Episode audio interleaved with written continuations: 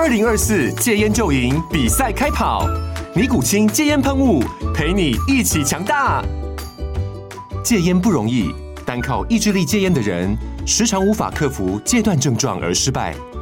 尼古清戒烟喷雾将是你的神队友，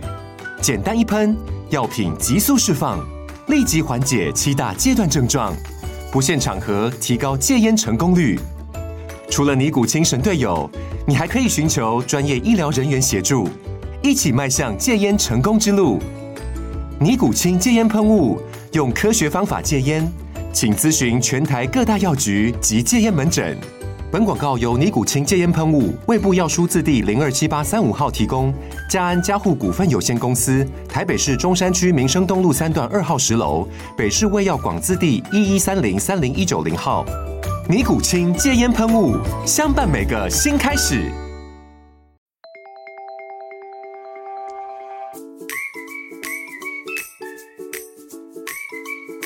大家好，欢迎来到工程师的商学院，我是王同学，我是郭老师。老师，我想问一下哈，为什么有的人在公司里面呢、啊，他好像嗯职位蛮高的，可是讲话怎么？就没什么要听，然后有些人可能刚进去只是一些小员工啊，可是他讲话哦，好像就很有分量，大家就很愿意听他指挥，很有领导这样子。所以我就想问问看老师，哎，一个人他的影响力，他究竟是怎样创造，是他具备怎样的人格特质，就会有这种在团体中大家很愿意听他讲话的这种性格呢？嗯，我想你刚刚讲的是一个非常重要的一点，就是。嗯影响力就是等于你可以工作到什么样子程度。嗯，我们常常在工作当中就是说，你就是要创造你的影响力。是，那这影响力不只是内部的影响力，外部的影响力，对上的影响力跟对下的影响力。是，哦，那我们讲的就是说，影响力什么东西会影响这个影响力最大的呢？在我们的工作经验当中，就是两个字而已。是，你猜猜看哪两个字？影响力哪两个字最大吗？嗯，我想一下哦，信任吗？信任，对的，信任。但是信任来自于你会因为什么因素而你会开始产生对他信任呢？就是这个人他会有一个好的态度。哦，嗯嗯，态度是很重要的。是，好，我们讲到态度，嗯，那我们知道态度的“态”是怎么写吗？态度的“态”，一个能力的“能”，一个心。对，嗯，所以我们中文真的是很厉害。嗯，就是说你要有一这样子适当的态度，对的一个态度的时候，你自然而然能够产生一个适度的影响力。嗯，当然影响力会是因为你时间整个整理出来之后，大家对你的信任。那这基本上它的基础是在于态度。嗯，了解了解。好，那我们今天呢，这一集要谈的就是所谓的影响力哦。那为什么我们会需要经营所谓的影响力啊？这边要告诉大家，就是说，嗯，也许你会想说，诶，我可能没有要创业啊，我可能没有要当网红啊，我没有要当政治人物啊，为什么我会需要去创造这所谓的影响力呢？那我们今天来谈所谓的影响力时，就要来顺便介绍一本非常非常好的书哦。这个也是郭老师在很多的聚会或者在课堂的时候都有跟大家聊过的。那就是所谓的影响力法则哦。这个作者呢，他就是非常懂得运用影响力的这个绝地武士啊，这个能人善事。他透过去创造生活中的影响力，为他自己的生活，为他自己的工作带来很庞大的利益跟正面的影响哦。嗯、对，那我想问问看老师，哎，这个作者他在这本书里面有什么样的东西是让你觉得很印象深刻，或是让你真的有很大的 inspire，觉得说，哎，我我要推荐给很多我的朋友或者学生呢？好，当然你刚刚讲到一个影响力跟工作当中的关系啦。是。那我想大家记得不记得我们提到这个工程师的年薪有一千万？对，就是一个很重要的里程碑，就是来到了年薪千万。来到一千万的时候，嗯，老师曾经有提到有几个重要的工作，是这几个重要的工作，它其实跟你的工作组织的权利是不一定是直接相关的，是，但是它是跟你的影响力相关的。嗯，想想看是哪些工作呢？那就是你的服务工程师。哦，FAE，FAE 啊，那你是做 PM 是，哎，专案工程师、专案管理者，嗯、或者以后当厂长，或者是当这个呃更高深的一些主管的部分来说的话，嗯、那其实它都是跟你的影响力的程度是相关的。是，那在这一本书里面来讲的话呢，呃，我想我最令我最最深刻的印象当中，他当然提到了几个影响力所发生的一些本质的因素在什么地方，嗯，以及他提供了很多，因为做了很多很好的影响力的事件之后呢，它产生了一个很好的一个效果，而这些效果呢是很令人难以想象中的一个很正面的一个效果，嗯，那这里来说的话呢，他这里面来讲，当然他也就创建了一个所谓的叫做影响力的这个 “you are invited”，嗯，你被邀请。那他邀请的部分呢，是邀请了一个有本质的，但是是又有不同意义的，而产生一些很正向的一个结果。嗯，那这另外一个很大的一个一个一个感受就是说，这个真的是需要一个经营，你，一个正向的一个态度的经营之后呢，你会产生一个。加成的效果，嗯，那这个加成的效果不只是在你原来所注意的事项之外，你在不同的行业当中产生一个一样的正向效果，嗯，那在不同的行业当中产生这个正向效果之后，产生一个加成的效果，是。当然，我现在讲起来有点抽象，是。哈。但是如果我们把它想成是一个我们在学校的社团或公司里面来讲的话，一样为了某一件事情在做努力的时候，你就会有一种被被被 power 的感觉，嗯。啊，譬如说我们在想到我们要。跳舞，嗯，参加一个社团是啊，有人在讲说，参加社团它有什么其他的好处？是，你会因为这样子的一个效果之后呢，会有一个正向的一个啊往前趋进的一个动力。嗯，那就办这个活动的人呢，也因为办这样子的一个活动之后，他增加了很多，产生了很多的一个正向的影响力。嗯，啊，这大概是我看到这一本书里面来讲，我觉得我蛮鼓励工学院的学生来讲的话，尤其是我的学生，嗯，一定要注意到怎么样增加你自己的影响力。了解了解，那这本书里面呢、那个作者他其实举办了一个很重要的活动哦，就叫做影响者晚宴，就是呃 Influencers Dinner。那他就是在每一次的晚餐聚会的时候，邀请了十二位来宾。那这十二位来宾就是像刚刚老师讲的，里面有一些是同领域的呃其他佼佼者，有一些是有一些是跨领域的杰出的人，然后让他们一起在同一个晚餐聚会上面聊天聚会等等的。那这个概念就有点像是什么呢？假设你今天是一个很关心化工系教育的人，诶，如果说你找郭老师来演讲，那你一定就是要花费一些的时间啊、金钱啊，或是你就是要要用你自己的人力下去去跟老师搞关，就是说服他来到可能某一个场合、某一个企业里面去做演讲。但假设你今天呢是找到了十几个跟郭老师一样关心化工系教育的人，但是他们可能有些人是在工厂端。有的人在学校端，有些人可能在实习单位，有些人可能在政府端等等的。你把他们齐聚一堂，也许郭老师知道这个聚会以后，他半毛钱都不会跟你拿，他就会愿意去参加这个聚会。为什么呢？因为在这样的一个聚会里面，他同时自己也会去吸收到其他人脉的好处，或是知道一些其他领域的新知。那你自己本身所要提供的是什么？你本身所需要提供的就是所谓的平台。跟你这样去筹划这个这个活动能力，还有就是你到底该把怎样的人去聚集在同一个活动空间中，这个就是你去创造影响力跟去规划这样的一个活动时，你可以去做的努力跟选择，而不是说哎，好像什么东西都一定要花钱啊，花钱啊，花钱啊等等的。是的，其实在这本书里面提到了很多影响力的这个 case 来讲的话，基本上一开始的结果并不是为了要他们得到的。结果而去做的，是其实他们是为了那个过程，因为那个过程会激励参加者，嗯，那个过程会让主办者也被激励，嗯，那因为这个激励之后会产生一个正向的努力往前走，嗯。的一个过程，嗯，那这个过程呢？的确是很很能够让我们继续维持我们做做事情的初心，嗯，那我觉得这是非常重要的。了解了解。那这个作者啊，他其实在谈影响力的时候，其实他有给出一个很具体的公式哦，就是他分成了三个面向去谈。如果大家对于影响力觉得很抽象的话，其实可以去往这三个指标方面去思考或迈进哦。那第一个就是所谓的信任，第二个是所谓的连结。第三个是所谓的社群哦，所以换言之，如果你觉得影响力这个法则很很很抽象、很模糊的话，你不妨先从这三个一一的去累积这个部分。那我们可以先来看一下所谓的信任哦。那这个作者呢，他就是从行为科学的角度哦去谈说，诶，那我们要怎样去创造信任啊？这样子，那他就是会在某一个群体当中，他会有一些简单的仪式感。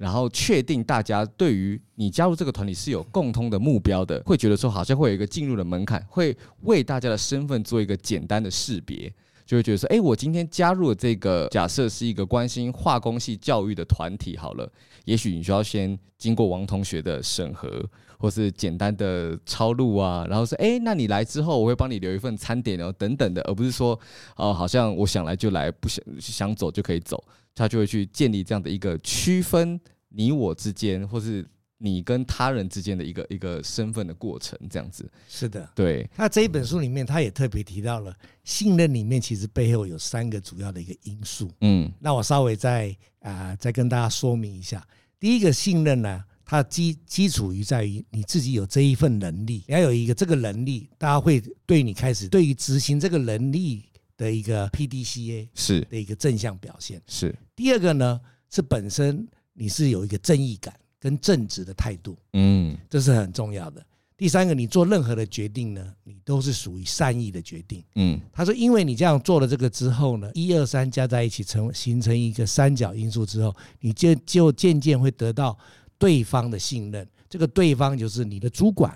你的属下、你的客户、你的供应商。了解，了解。好，那他再来的话，他谈到第二个就是所谓的连结哦。那我觉得连结这个很有趣，就是我看了这一个他所阐述的方式之后，其实就会知道说，诶，为什么有的聚会好像都会很成功、持之以恒的办下去，有的聚会可能办个两三次以后，就这样子，大家就是人去楼空，或者就是渐行渐远，或者大家只是图一个形式啊，想来就来，想去想去就去，五分钟热度，对对对，三分钟五分钟热度这样子，对，那。他有一个很特别的，叫做叫做他说距离非常的重要哦。如果你让两个人的位置距离超过五十公尺以上，基本上他们在现场不太会聊天，或是他们的那个形成封闭空间的感觉的亲密感会不见。五十公尺，对，就是就是他很远呢。对他，但但是但是因为因为有的时候我们会有一个发生什么一个情况，我们去去到某一些大的。餐厅参加那种 buffet 的研讨会，哦，很长就会有这个状况，所以它的这个距离是说最远的两边的距离，嗯，对，所以有时候我们看到那种吃板豆的圆桌啊，是。有时候它的那个圆桌太长的。对，其实你根本就没办法跟对面的人聊天。有有那种二十四个人的圆桌。对，那基本上你你也只会跟你左右边的人聊天。是的，是的。对，所以他的意思就是说你，你你必须要把这整个空间的距离浓缩在做好。对对对，那他他是抓一个五十公尺啦。OK。对对对，但是其实基本上你可以看一下说，哎，如果说在一个桌面上，嗯，你跟你对面那个人聊天有困难，那他可能就会稍嫌太大。OK，对，那他就是有有提出这样的一一个方式，这样子，对，那再的话就是说，他有提到一个所谓的相似性效应哦，就是你在这个聚会当中啊，你一定要设计一些元素跟环节，让每个人都感觉可以 involve 在里面。有一样的连接，对，有一样的连接，有有有几个因素是连接在一起的，对对，它可能来自于不同产业、不同行业，对，但是它连接在一起，嗯，就好像最近我所敬仰的林怀民林老师，嗯，他受到劳力士的邀请，嗯，去参加了这个所谓的这个艺术大师的传承活动，对，这个劳力士呢，他就是把所有的这些艺术大师呢，找一个学生给他教。这个连接就在于他们是艺术大师，嗯、不同领域的艺术大师。嗯、第二呢，他们愿意传承。对。然后第三个，劳力士举办的这个平台。嗯，我觉得这个是一个蛮，你刚刚讲的这个因，这个这个因素来讲的话，是一个蛮好的一个 case。对，就是如果说你你让异业的人相处在一起的时候，你一定要让这个会议的某些东西是让他们 combine 在一起的。那假设我们今天是在讲化工系的教育好了，那假设你邀请了一个位高权重英文老师来，也许你可以。让他谈一谈，说，哎，请问一下，如果说在我们这种公学的教育里面，我们的英文教育怎样可以纳入？嗯，或是我们可以教学生怎样的工业英文，或是用英文来 presentation，让他有一种参与感在里面。对对。那第三个的话，就是也是老师刚刚讲的，就是聚会有个很重要的功能，就是让彼此曝光。哦，对对，你现在我我稍微领先你了，这曝光哈，曝光效应是很重要的。对，曝光的话，就是说你让他来参与这个部分的时候，你不要让他就是默默的在旁边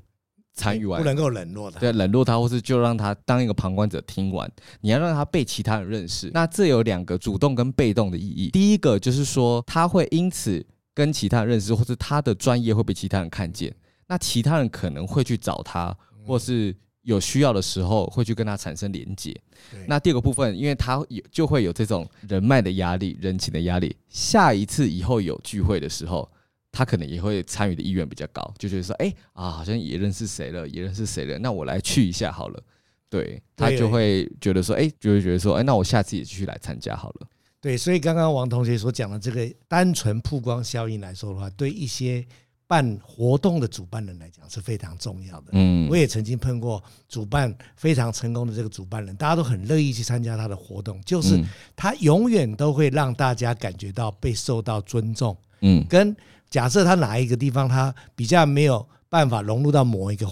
团体或环境的时候，他有注意的时候，他就把他拉到那个团体里面给他介绍，然后讲一些跟他相关的事情，就把话题围绕他的他的旁边。嗯，我觉得这个他的效果是非常好的。嗯，那第三个他说建立这种平台啊，就是要培养就是所谓的社群意识。那这个社群意识最重要最重要就要创造所谓的归属感哦，归属感。那他对于归属感的话，他有几个方向也是希望大家可以做到的。第一个，他就说你要让内部的影响力取决于个人的贡献，对，而不是他单纯现在的社经地位，对，就是比如说，哎，你可以设计出一个让更愿意投入的人，投入在这个群体的人，可以有更高的曝光的机会。是的，比如说你可以简单选一个，哎，我们这边是不是要有一个班长？我们这边是不是要有一个领导大家讨论的某一个人？这样子，就是你可以找到某一些总是会比较积极参与的人，对，然后让。这些人比较的突出，这样他会更加的有意愿，然后让其他也想要获得同样机会的人，让他们多付出一些，去争取这样的一个曝光的机会，那他就会是一个正向的堆叠跟累积，大家把自己的心力会往这个团体里面越付越多。对的，所以它并不一定因为你在其他领域的这个地位环境来做决定，而是看你的积极参与，在这个 you are invited 这个 group 来讲的话，你的贡献程度。是。那再来的话，就是说，就算他不是工作的团体或群组，也会希望你们设置一个共同的情感价值或是任务目标。嗯，对，比如说我们现在来创造这一个团体，哎，每个晚上来吃饭。或是我们每周有一个聚会，或是每个月有一个什么样的开会等等的。对，如果只是单纯的兴趣也 OK，或是它不是工作上的群聚也 OK，但是会希望你们可以说，哎，我们长期的聚会在一起是为了什么？嗯，对，比如说我们聚在一起是为了要讨论某一个公益的项目，然后或者说我们为了要推动某一种化工系在社会上的连结等等的。或轻或重都可以，但是大家要有一个说，哎，我来这个聚会实际上是为了为了要增进什么样的部分？对，然后在每一次的聚会的时候去强化这一个连接，不然久而久之之后，大家会因为生活上有其他的面向要努力而失散掉，越来越就飘飘离走了。对对对对对对对。那再来的话就是说，要有一些不同的。情感的记忆连接，比如说你们可以偶尔去创造不一样的活动，比如说打打球啊、爬爬山啊等等的。哦，这是一定要的。对啊，就是说这个一定要是属于异类结合，嗯、但是也要在做异业活动。嗯，只是大家常在一起，但是为了一两件主要的方向去做去做努力。嗯，了解了解。好，那所以基本上它就是这三个方向。那再大家复习一次，第一个就是信任。第二个就是连接，第三个就是社群意识。你要从这几个方向去堆叠累积，你才能去创造一个在团体中的影响力哦。那我这边很想个人的问问看老师哦，老师你现在自己有没有在参与类似的影响力团体呢？哦，我们参加的这个影响力的团体，当然基本上是以教学为主。是，啊教学为主的话，我的最主要的影响力团体就是我把学生组合起来。嗯。啊，他们的他们其实产生了一个非常我们讲的叫做矩阵式的团体。矩阵式的团体是矩阵式的团体，就是它直向的话呢，就是你有不同年纪的，因为是是都是我的学生嘛，对，所以他们自然而然就会产生一个不同年代的一种这种组织上面的一种直向的这种管理管理的这个这个这个架构。另外一个是横向的。啊，这是矩阵式嘛？横向的部分呢，就是他们是在同学前后期的同学，可能在啊、呃、一样的职务，或者是在不同的公司里面来讲的话呢，大概在同一个 label 的这个这个职务上来讲的话，他们可以交换意见。是，所以你就有一个矩阵式的这种感觉。一方面来讲的话呢，你有横向的同学或者是竞争对手，是，或者是直向的这个主管或者是属下，嗯，那你就产生一种所谓的这种。影响力的这个法则，那这个影响力的法则当然都是双方面的，嗯啊，这个比较资深的学长，他也可以。从这个的团队来当中呢，得到一些比较年轻的学弟学妹们，他们现在对一些事情的这个看法。学弟学妹们呢，也可以把他们心里面有关于组织啦，或者是一些某一些方面的，当然是不是不属于公司机密了。哎，在这方面来讲，跟学长学姐来做一个请教，就渐渐开始从这地方开始得到了一种这种影响力的一种团队的这种这种感觉。我深深的觉得说，这个这一本书里面带给我来，可以把这样子的事情做得做得更好一些。是。那另外，当然我们有做一些其他的这种啊文化推动的这个活动。那这文化推动的活动也是属于类似在这在在这方面的一个堆叠。是。啊，那在这面来讲的话，我们有一个积极主动的一个一方，那也有一个很正向的一个主动。来来做一个我们这个团队的一个一个一个领导，嗯，这方面的领导基本上是我们透过大家都一样都喜欢一种艺术跟文化的爱好，是，但是每一个人都来自于不同产业跟行业，嗯，那每一次我们聚会的时候，就你讲的，我们都是在十二个人或者十八个人的桌子里面来互相来做一个。鼓舞、鼓励的部分，是我常在那个活动当中里面来讲，跟大家提到说，我参加了这个活动之后，回到回到公司里面之后，我多增加了很多正向的能量。是啊，因为跟一个正向能量在一起的人来讲，我们得到的正向几率是增加百分之八。嗯，这是美国社会学家的评估。是，所以参加这种活动来讲，人家给我很多的正向，我也给人家很多的正向。那我想这也是一种属于影响力的这个法则。嗯。了解了解，那其实这个作者啊，在《影响力法则》这本书里面讲到说，这种平台啊，这种所谓的社群，它其实有四个很关键的资源啊，是吸引大家的。第一个就是技能，你可以从某一个团体里面去学习到你在其他地方得不到的技能，嗯，比如说可能是嗯产业的心智啊，比如说可能是呃半导体最新的技术啊等等的，可以透过这样的一个聚会，对，那大家知道某一种新的能力。那第二个部分的话就是机会哦，就是让参与的每一个成员啊，他有机会去参加到自己平常生活中参与不到的专案。哦，这个很，这个我觉得这蛮重要的。对，假设老师可能是平常都在化工系或是在工厂里面去执行他的工作，诶，但是他参加了某一种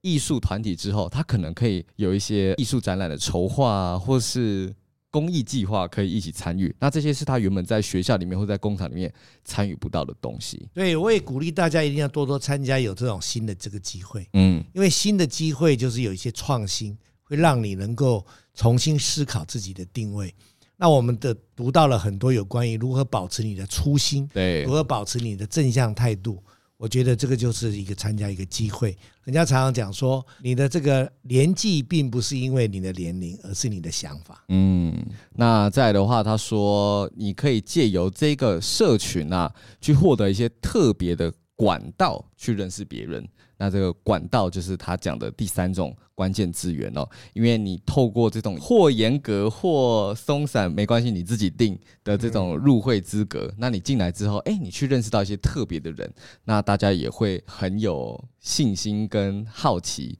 一直持续的待在这个群体当中。好的，这个地方我稍微再提提示一下，我们刚刚讲到信任有三个的原则，嗯，第一个是你要有。有能力的，第二个是你是正直的，第三个你是善意的。对，所以我这边提到，你经由这个管道，你是善意的，嗯是正直的，就是你不是想要这么动一些歪脑筋啊，动一些手脚之类的。对对对对，这一点，对这一点，我想说特别跟大家稍微澄清一下。嗯，就是说我们基本上一个非常好的一个团体来讲的话，它正向的吸引力的法则呢是。要就要有这几个准则。嗯，那最后一个就是资源啊，你可以在里面获得一些稀缺的资源或是情报等等的。只要有这几个面向的话，大家就会很乐意的持续待在某一个群体当中哦。最后，我想问问看老师，现在的很多的听众啊，他可能还是学生，或是刚进入职场的小职员，那他应该去怎样创造自己在生活中的影响力呢？我觉得第一呢，一定就是要先。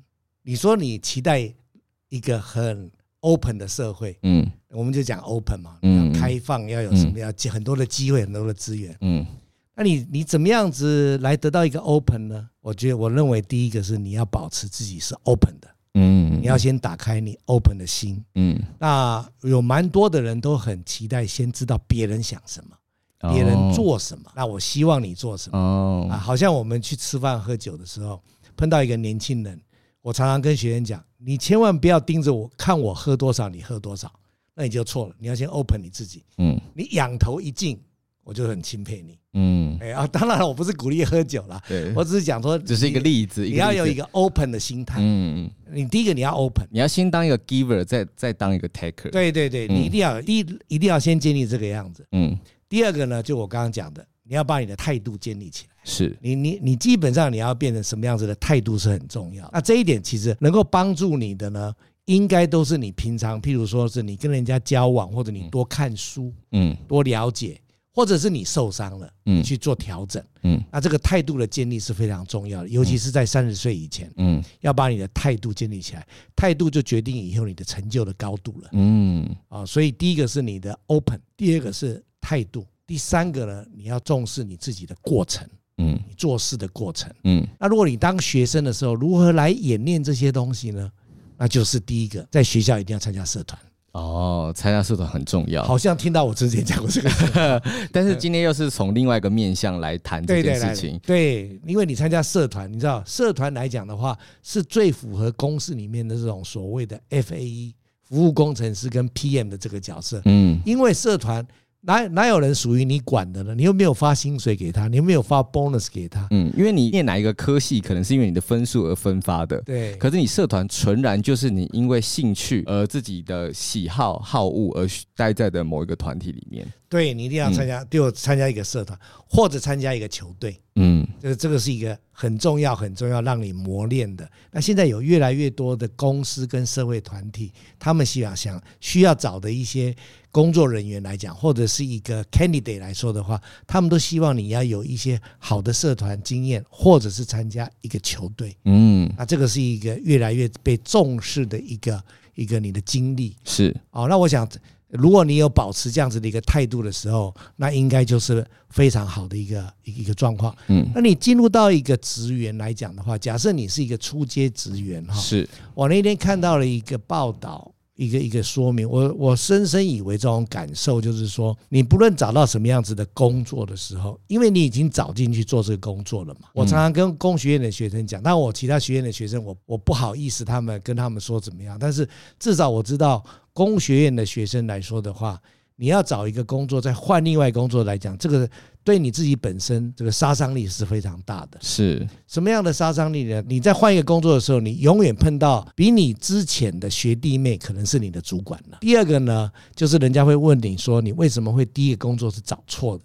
你要换工作，嗯，啊，就代表说你自己评估，因为工学院的学生其实最怕人家讲说你的评估能力不好嘛，对，哈，对，所以这个来讲的话，对工学院学生来讲的话是非常非常重要。那什么这样的重要呢？就是说你千万一定要审慎的评估你第二个第一个工作。你刚刚问的一个问题说，小职员的话，他怎么样子来建立一个好的一个影响力呢？是。我刚刚我们刚刚讲了个态度嘛哈，态度的话就要有个心境，这个心境我愿意把我前几天看到了一个老师那么所讲的话呢，来送给大家，就是你一定要认为你现在所做的工作就是最好的工作。那我常常跟我的公司员工讲，这叫做认命，嗯。你就是要认命的，认命了之后你就不会乱跑了。嗯，他们西方有一个谚语叫做“你要把所有的发生当成最好的发生”，最好的发生，对，的确是这个样子。嗯，那你就是因为这样想了这个之后，你所散发出去的能量、态度、语言或者笑容，就是不一样的。嗯，你就会有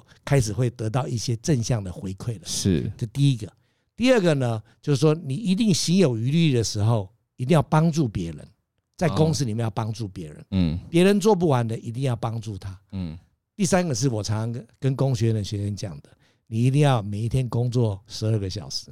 当然不一定要十二个小时，很很特别的一个建议，工作十二个小时，因为以前是指 focus 在工作上吗？你就是工作在，然后你在你晚晚上下班时间看主管或其他同事还在忙的时候去帮忙他嘛。就当做自己是一个学徒去学他。可是你之后，你不要别人，别人会讲到啊，这某某某你怎么工作这么久？我这样，如果假设这家公司来讲，十个有个九个人告诉你这样的话，坦白讲，你真的是有点选错公司。不过呢，也是把它想成这是最好的工作，嗯，你要改善它，嗯，哎，把它改善它之后，大家渐渐。经过你这样改善之后，就会不得了。我觉得抱持着这三个态度来说的话，你就会渐渐把你的这个聚焦的能力把它吸收了，你就有具有那种所谓的秘密。嗯，秘密的这一本书里面所讲的这种那个吸引力、吸引力法则，嗯，因为你有了吸引力之后，你就会有影响力，嗯，那你的主管开始会加重给你一个重要性的工作了，对，哎，本来可能给你 B 级的客户，给你 B 级的这个这个 project，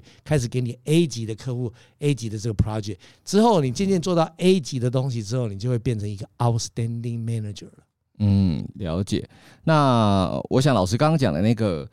每天工作十二个小时啊，前面是有一个前提，就是说你要正确的选择一家公司跟可以累积的产业，而不是说你随便挑了某一个不适合你的，然后每天埋头苦干十二个小时。就是你要有很好的选择，在某一个产业里面站稳了之后，然后你把你的。一天的精力都投入进去，这样才会有很稳健的成长。对对，花时间在选择，你要先选择再投入，而不是盲目的投入十二个小时。我怕有些人觉得说，好像我只要每天工作十二个小时，我就可以产生莫大的影响力。那这件事情还是要取决于一个先决条件，是你要先有一个明确的方向、对的公司跟好的环境，我们再把精力投入下去，才不会像投到。井水里面嗡咚咚而没有回应。是的，我们提到的策略，什么东西的其实都是跟选择有关系。是。那我我很多的学生也都知道，我有另外一句的名言叫“选择比努力重要”。没错。尤其是二十岁以后的大学生们，或者是哎刚进入社会的小职员们，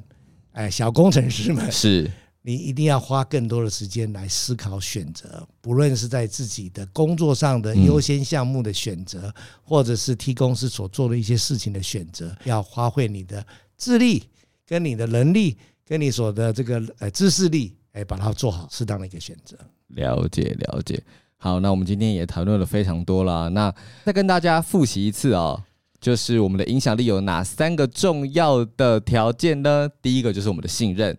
第二个就是我们的连接，第三个就是我们的社群意识，哎，就是所谓的归属感哦。那你透过这三个层面呢，你自己去营造，或者说你去。直接加入到某一个已经正在进行中的有影响力的团体，其实也是 OK 的哦。去看看人家怎么操作，去看看在这个团体里面，你是不是能够放宽心的去给予、去学习、去跟其他人建立连接。那这都是一个很重要的经历哦。好，那如果说你现在在你的校园生活中，在职场中有碰到这种团队建立的困难，或是创造影响力的这个困境的话，都欢迎随时来跟我们说，我们一定都会很愿意的来跟你分享，或者去试试看能够给你什么样的意见哦。那我们工程师的商学院今天就下课啦，大家拜拜喽，拜拜。